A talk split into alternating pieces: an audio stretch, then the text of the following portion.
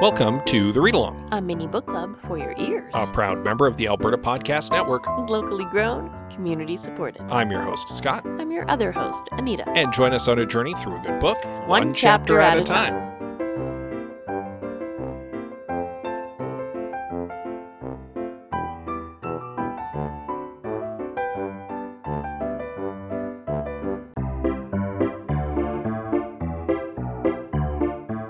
Hosted by Todd Hirsch, ATB Financial's Vice President and Chief Economist, The Future of Podcast is in its third season. By connecting with industry leaders to uncover what's on the horizon for things that mean the most to you, The Future of Podcast promises to give you insights to help navigate what is often an uncertain future. Explore how our economies and communities can not only brace for change but embrace the opportunity it creates. Subscribe to The Future of in the Apple Store, Google Play, Spotify, and everywhere podcasts are found, and connect with us at atb.com slash the future of.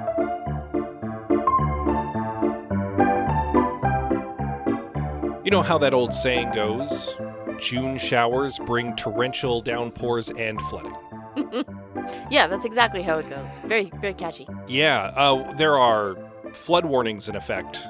Uh, not as far north as Edmonton, but for much of southern Alberta right now, Yeah, as of the time of recording. yes. Just south of us has rainfall warnings. Yeah. So it's probably coming this way. Yeah, uh, and just last night, a friend who lives just over in Saskatchewan had their basement flood Yeah, that was not cool. due to raining. Had, So to, had to go save some puppers there. yeah, lots of uh, lots of downpour in the last 24 hours. I mean, rain is good, Yeah, just maybe not all at once. yeah. Rain spread over a longer period, Yeah, and not receiving 100 centimeters of rain all at once. right? Yeah. It's a little it's a little much. We are unprepared.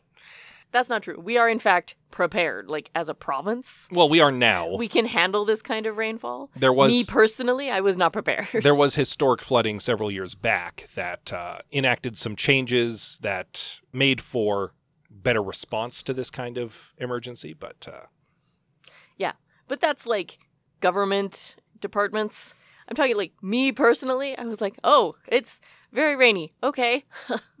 uh, I have an umbrella, I guess. yeah, my umbrella My actually raincoat? blew to pieces this morning. Oops. I uh, I have one that lives in my car, so that if I'm out and it happens to start raining, I I have one on hand. I keep it in the passenger seat, basically. I keep it on the passenger side, so it's in reach. I don't have to go into my trunk or something to get it. And uh, at some point, someone, and I'm not saying who, stepped on it while they were sitting in the passenger side, and it bent it. Um, and I was like, "Oh, that's a shame." I didn't realize that it was uh, more damaged than that, though, because when I went to open it this morning, it literally snapped in half and then blew to pieces in the first gust of wind. Scott came home this morning with this tattered, broken umbrella. like his like it was almost comical. It in no way protected me from the rain this morning. So. No, this is why we have raincoats though. But uh, that's neither here nor there. And as often is the case, we've fallen into the trap of talking about the weather. Because we have weather around here. Yeah, the weather just is topical. There's always something going on. Always seems to be the day that we're recording, too. So. Yeah. But uh, we'll, uh, I guess, get into a recap of our previous chapter, in which we split a little bit of time between the officers and the junior officers. The uh, the ensigns hit upon a plan that required moving from the safety of the galley, while the officers uh, were whittled down to one, and that pretty much leads us into chapter eleven of "Screams from the Void" by Anne Tibbets.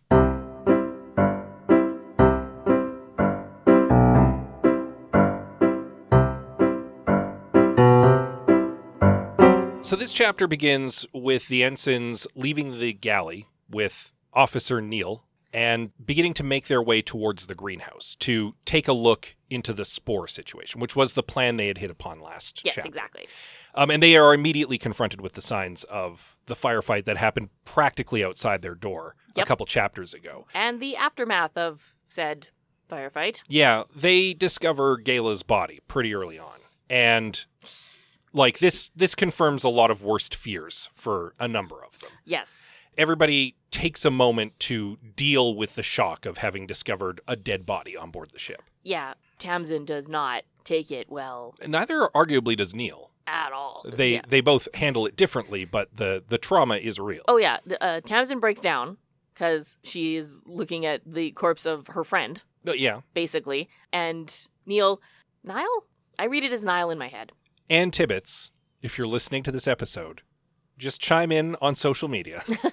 Let, us know. if it's pronounced Neil or Nile, and then we'll know moving forward. I'm going to say Nile because that's how I read it in my head. Uh, anyway, Nile's reaction is to throw up, prompting me to think this ship is getting grosser and grosser by the chapter because it's full of uh, death and vomit, and I'm pretty sure someone is going to poop themselves And slime, and slime. Like it, this, alien slime. this this ship is just getting gross. Yeah.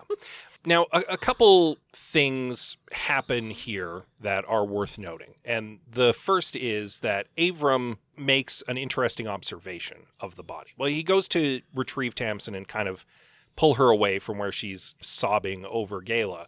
He's like, this is kind of interesting. The cuts on her arms, which, of course, we know the monster slashed her across her arms, look really deliberate. Like someone was deliberately trying to stop her from being able to use her arms.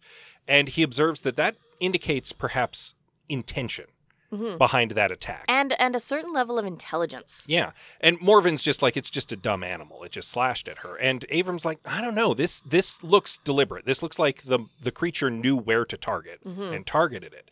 And this actually opened up a whole can of worms for me because it made me think all the way back to the first chapter Right?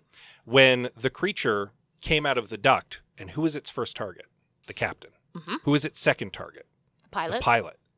Then it stuck around on the bridge until Sorrel came up, potentially knowing that someone had been called up because the captain did call Sorrel up, yeah, it's true. and it stuck around until he got there. And then you pointed out a couple chapters ago, it seemed to intentionally go after Gala, and then it seemed to intentionally ignore Pollux at one point Yep. this has recontextualized everything for me because now I'm like, maybe the attack on the bridge wasn't an accident. Maybe the creature deliberately went after the flight crew first to cripple the operations of the ship. Maybe. If it's that smart to specifically attack a certain part of someone's body, maybe it's smart enough to attack a certain member of the crew. Maybe. I mean, it's it's certainly possible. It's just as likely to me that it got lucky, and the first section of food slash people that it found happened to be the flight deck. But if I don't Av- know that it's smart enough to understand rank. Is what I'm saying. if Avram is correct, If Avram is correct, and if you're if you're both correct, then our threat is much bigger than then we think it is. yeah, They're not overcoming hunting instincts at that point. They are encountering like deliberate, targeted, like sabota- assassination. Yeah, sabotage attacks. Yeah, and you know what? It still kind of tracks with my harebrained theory from last episode, where I suggested that this might be some form of biological weapon. Maybe. Maybe that intelligence is intrinsic to its ability to target a population. Maybe that's part of what makes it such a dangerous killer. Hard to say. We will find out probably. The second kind of important thing that happens is Reyna shoots off a suggestion. You know, maybe we're going about this the wrong way. Maybe we should be trying to trap this thing. And she gets largely ignored by everybody. And she's like, this is typical. Again. In fairness, everybody is dealing with shock at that moment and kind of all in their own business. So I don't know that it was necessarily an intentional slight against her, but she does get ignored in that moment. And she's probably right. She will kind she of probably is. she'll kind of come back to this at the end of the chapter. She won't specifically say this, but she's Yeah. suggesting it. It it's uh hinted at not so subtly. Yeah. Uh, Tamsin's like, we can't just leave Gala here. We have to do something, and is rightly told, no, that's not priority one. Priority one is we have to deal with the problem. Let's survive first, then let's bury our dead. exactly. I think this really speaks to how all of these characters react in a crisis because that's what they're in now. They're all up they're in emergency crisis mode, oh, right? Oh, yeah, for sure. Well, I mean, they already kind of were, but things just got Even up, more you so now, right? This wasn't hunker down and wait for the storm to pass crisis. Now this we're is in a, the storm. yeah, this is in the storm crisis mode. Morven, we already know this, wants to be the hero. Yeah. Wants to be the hero so bad. Yeah. Tamsin goes to pieces. Avram is trying to be analytical. Yeah. Avram switches into analysis mode, right? Yep. Niall loses his lunch and is just can't properly He's- deal with this. He's frozen up because he's not equipped for this position. Yeah, exactly. In I hate to say it, but Reyna, Morven, and Avram are probably our best crisis actors here. Well, I'm going to I'm going to give Tamsin some credit. When she's given a task to do, she does go into it. Yes. And she does focus in on it. So she she's not a leader in a crisis, but she is capable in a crisis. Yes. Raina's the only one who hasn't totally lost anything temper, feelings, lunch, right? Yeah, ironically, she might be one of the best uh, people to have in a crisis because she's holding it together better than everybody. Yeah. Morven, you can you can see his temper That's the problem. with it. rising, rising and lowering and rising and lowering. I'm willing to say at the very least he's trying to keep his cool and he is trying to keep his head. You can tell that there is effort going into him not losing his temper on a couple occasions. Yes. He's barely holding it, but he is actively trying to not lose it. And I think it's because on some level he recognizes it won't help. Yes. And I think Raina actually pointing that out to him, bringing it to the forefront of his mind, will probably help them as a group. Potentially. We'll we'll get to the conversation at the end of the chapter in Yeah. a bit, and because that's kind of what this is leading into. Yeah. So, first things first, though, they move on. They can't linger here. They have a plan. They need to follow through on it. So, they gather everybody back up and head to the greenhouse. There's no time to really sweep it for safety, but it looks safe enough. They head in and they make their way over to the quarantine tube, pop it open, and Avram quickly confirms yep, there's the spore that got busted out of. Definitely, it looks like something tore its way out. Everybody's like, wish someone had noticed that earlier. Yeah, but hindsight is twenty twenty, right? It's true. If the spore just burst open and it's got like funny lacerations in it, if they don't know what was inside it, they don't know what made that. They don't know if that's not natural, Well, and they were, of course, operating under the assumption that it was a plant, not an animal. right? So, So, despite Morven's angry temper about how stupid she was not to see this, mm, nobody saw it. there was no context for it. Yeah. Without context, it's just slashes. For all they know, it's natural, like folds on the inside of the pod, right? So It is kind of interesting that the report did mention it looked like lacerations, though, and it was never followed up on. I will say that. Well, how would they follow up on it? They didn't have anything to follow up with. Or to further investigate what might have came out of it, because nothing seemed to come out of it, and they were just like, "Oh, that's weird." Yeah, when they found it, it was open and Yeah. there was nothing there. So, unless they had a camera on it, which I don't think they did, They did have a motion sensor on it, at the very least. did that motion sensor go off? That's what woke up Pollux several chapters ago. Because she thought it was the other thing flowering and opening up that set it off. The spore specifically. She thought it was the spore setting it off. oh, I thought it was a vine. The, the spores were attached to a vine. Oh, okay. Speaking of which, the other spore is not open. They confirm, okay, one of these eggs is still an egg. This is good. What do we do with it? Well, obviously, get it off the ship. So Morven and Avram manage to pick the slimy spheroid up and very slowly jostle it over to basically the elevator to take it up to the airlock level. Yeah, this raised questions of size and weight for me because how big was this thing when they brought it on board? When they were talking about a seed spore, I pictured something maybe the size of like a yam at most, something that a person could carry quite easily in their hand.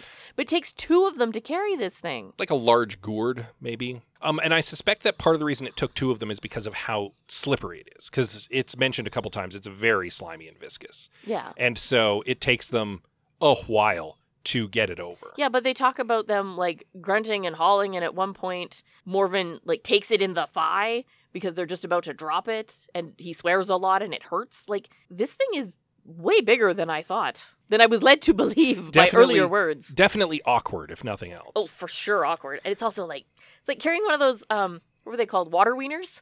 Do you Yeah. remember when we were kids, water wieners, and you couldn't hold them because they were weird tubes that folded in on themselves? Yeah, yeah. Except a very big one. Yeah, like a space water wiener. They managed to get the spore over to the elevator and, and send it up, as mentioned, to the flight deck. And that leads to a new problem. They can't remotely open the airlock. Yeah, they have to be upstairs where the where the airlock actually is. Yeah. And nobody is particularly keen to go up to the flight deck because it's pointed out like you'd think that if someone was on the flight deck right now, they'd have done something. Right. And the fact that nothing has been done and we haven't heard anything from them, that doesn't bode well. they are assuming that all that crew is dead. They're assuming that all of the crew is dead. And at this juncture, that's not a bad assumption to make. No, it's very realistic. Well, we as readers know everyone up on the flight deck is dead. We know for sure Pollux is alive. And that's it. We only know for sure that Pollux is alive. Yeah. Valda, maybe. Yeah. Last we saw Valda, he was grievously injured, but he could have survived. He could have survived. But for sure, we only know that Pollux is alive. Yeah. And And we the- don't know where she is. and the group of ensigns. Um, and so it's it's not unreasonable for them, even without the dramatic irony, to assume everyone is dead. They found Gala's body. They haven't heard anything from the flight deck. It's very likely they're the last people left on the ship. Yeah. In this moment, that's that's a very reasonable thing to assume. Absolutely. Based on what they've seen, for sure. So, not really wanting to go up several decks and risk any danger, it suggested could there be a way that we could maybe hack into the airlock controls from down here so that we don't have to leave the greenhouse? Tamsin's like, it's theoretically possible to do it in the lab. And so everybody jostles their way through the little humidity lock Yeah. into the lab with all of the delicate equipment they don't want to have the greenhouse air rusting and corroding. right? And uh, Tamsin sets to work, but unfortunately, she's having trouble. Well, because it's designed so that she shouldn't be able to do this. Yeah, the right? ship's computer countermeasures are very good, Yeah, and safety protocols, etc., are all in place. yeah, as good as Tamsin is at computers, she's not good enough necessarily to crack the codes in the firewalls. Yeah, it's at the very least, it's slow moving. Right, Yes. this is very slow going. slow enough that everybody starts to kind of lose patience. Even Tamsin kind of starts to lose patience because at one point she suggests, well, what if we just hunkered down here? What if we stayed here nice and safe and sound in this small, defensible room until help arrives? The answer is we don't know that help is coming. They don't know that help is coming. And in fact, we can be pretty sure it's not. Well, yeah, everyone on the flight deck died before any messages were sent. Yeah, and it's actually also pointed out that the Corps' regulations specify that a, a a distress call is sent out to the United Space Corps after the foreign biological is contained. Yes. And the foreign biological is not contained. Presumably, that means nobody has sent out a call. And I thought, this is a terrible rule. It is a terrible rule. I can kind of almost see why that regulation would be in place because you don't want to send out a distress signal and have another ship come and dock And be in danger. and be in danger. But at the same time, I'm like, why wouldn't you have like a distress code? Like, say it's a code three. The United Space Corps receives a code three and they know, hey, just FYI, the ship that sent out the code has a foreign biological on board. Please stand by. And so they can send a ship to keep a safe distance but be on hand when the foreign biological is contained. And once the foreign biological is contained, they can send the all clear. The rescue ship Mhm. can move in. or, yeah, at least know what they're getting into when they send a team. Yeah, Right? because As opposed to sending, know whether or not you need to send Marines or medics. You know what I mean? Well, or both. And the other thing is like if the Demeter here never checks back in and never makes it to port, at some point somebody's going to go looking for it, right? And they're going to have no idea what happened. And therein lies more danger. right? So they should be able to send a distress call immediately. In all honesty, there should be some manner of automated distress call. At some point, yeah, probably. right? That seems like a smart idea to me, right? Like if the captain doesn't sign in for 24 hours or something like that, or if no one signs in, right? Eventually the ship goes, oh, there's something wrong with my humans. We need to call for help. Presumably, yeah. So it just it struck me as an odd rule. And even Tamsin is like, well, I don't remember any regulations saying the ensigns can't send a distress call if the officers are all dead. And to be fair, we only know of for sure, for the ensigns for sure know of one living officer, And that's Neil. and that's Neil or Niall, whatever, the one they have with them. Yeah, and even Right? even not counting him, we know that Pollux is still alive. But they're the only two officers left on the ship. So faced with that, Morven actually is like, "Hey, Reyna, how about we have a word in private?" And Neil's like, "I'd really rather we not all split up right now." And Morven's like, "It's cool. We'll just go into the little humidity lock. We won't go far, and we'll just have a little private chat there." And he's like, "All right, well, don't don't take too long." So Morven and Reyna head off to have a little private tete-a-tete. I don't like their tete-a-tete at all. Not really, no. Like I said at the beginning, Morven wants to be in charge so bad. Actually, what you said in the beginning was that he wants to be the hero so bad, but the best chance to be the hero is to be the guy in charge. yes, and he wants it so bad. He wants it so badly. He's convinced himself he deserves it. Kinda, yeah. He doesn't say it outright, but you can tell by the way he's talking about it. Yeah. He deserves to be in charge. And I'm just, I just like put my face in my hands and I'm like, oh no, please don't put this guy in charge. Well, the problem is he does have a point to a certain extent, but he has not taken into account that he is probably not the best or most stable person to have in charge. Basically, he's like, look, this is the situation we're in. We're probably the only people left alive. We don't know if any of the officers are alive. Chances are they're all dead. Neil is the senior most person, but he is falling to pieces. He is clearly not equipped to handle this. That leaves basically you and I as the two level heads here. Avram is basically like two gasps from death because of his allergies.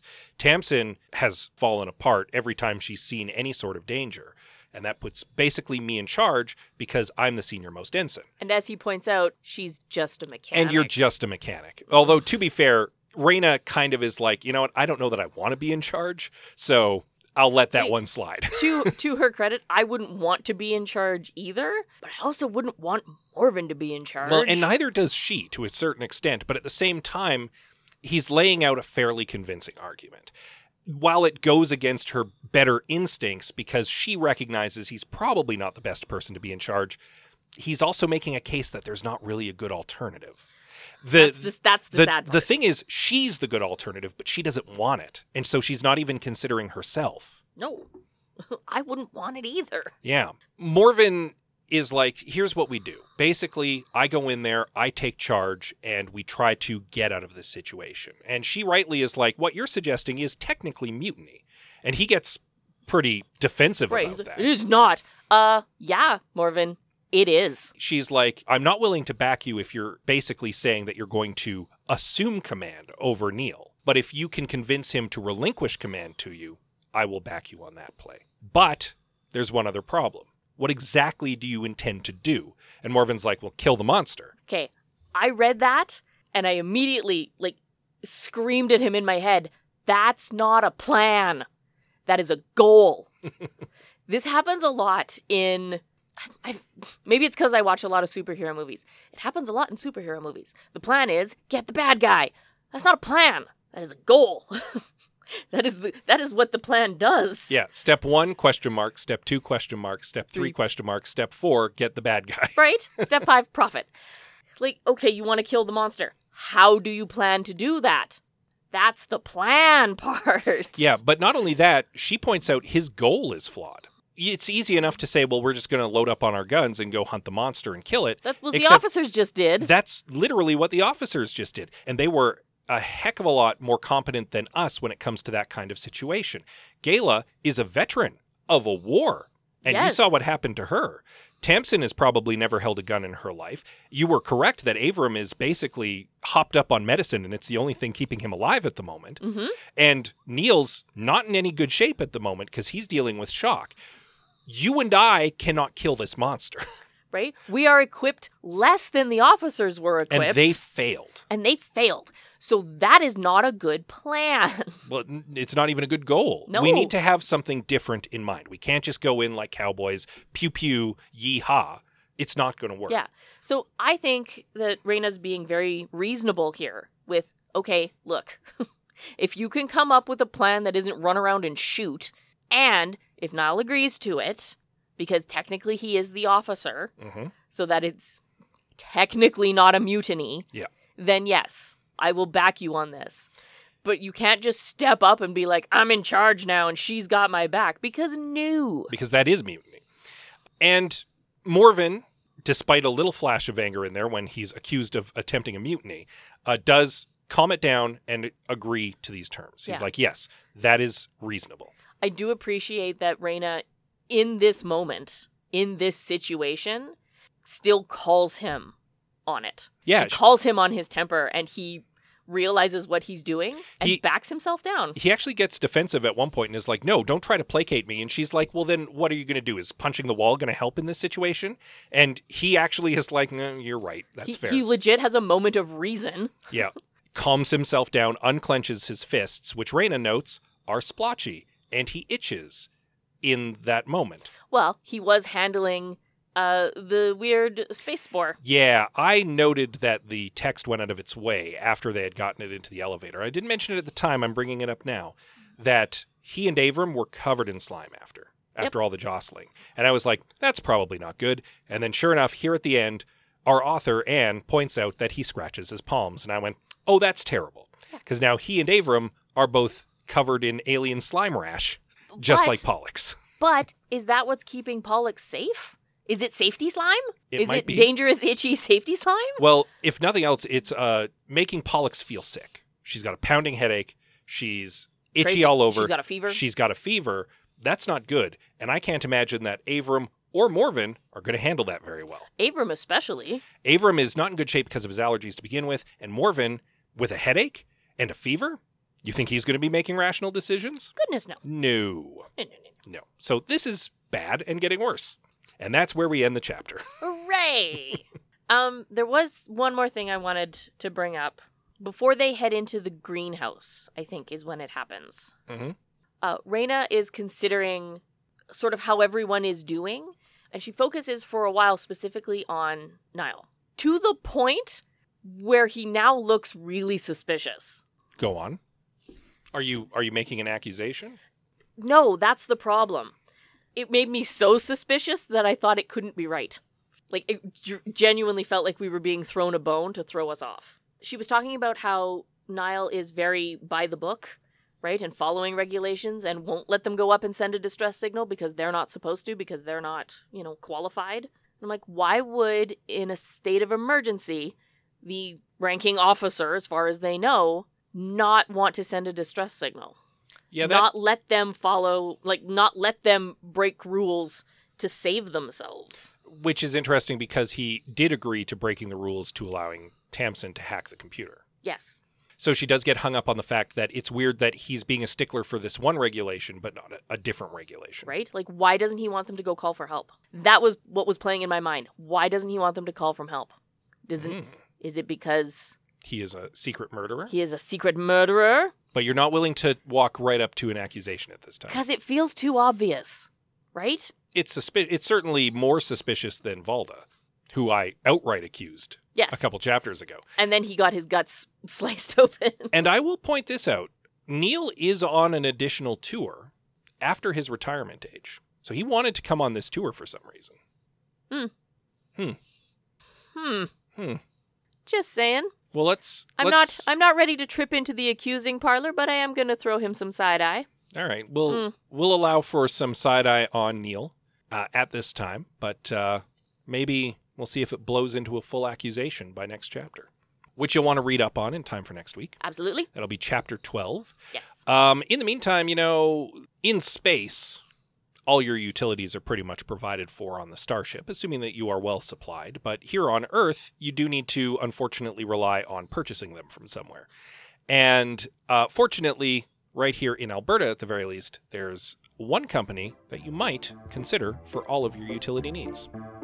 This episode of the Read Along is brought to you by Park Power, your friendly local utilities provider in Alberta, offering internet, electricity, and natural gas with low rates, awesome service, and profit sharing with local charities. Park Power is owned by Chris Kozowski, who has a growing and well deserved reputation for being a guy who cares. If you're in the Edmonton area, you may have seen him around town in his signature bow tie, supporting local causes and boosting local business. He walks that talk with his business. It's why Park Power shares its profits with local charities. As a new customer, you can choose a community partner to receive 10% of the proceeds from your electricity bill. Visit parkpower.ca for more. You can, of course, probably find similar companies to Park Power locally. Uh, and even if you can't, we definitely do strongly encourage you to support local Absolutely. in your community. Uh, we're definitely fans of that here on the Read Along. we are. Yeah. Um, you can support our locality by checking out the Alberta Podcast Network website. That's albertapodcastnetwork.com.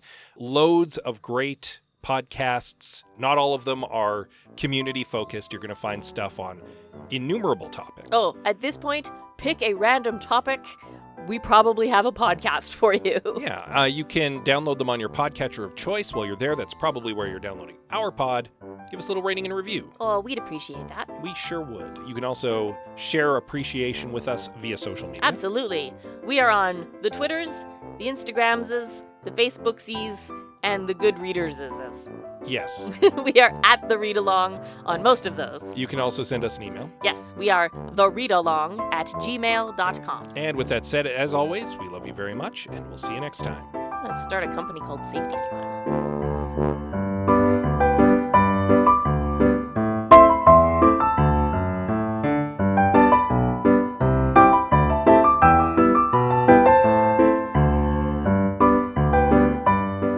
Thank you for joining us on The Read Along with your hosts, Anita and Scott Bourgeois, a proud member of the Alberta Podcast Network. All read along music is by Kevin MacLeod at Incompetech.com. Cover art is by Erin Beever. Be sure to join us on Twitter, Instagram, and Facebook at The Read Along, and check out our group on Goodreads.com.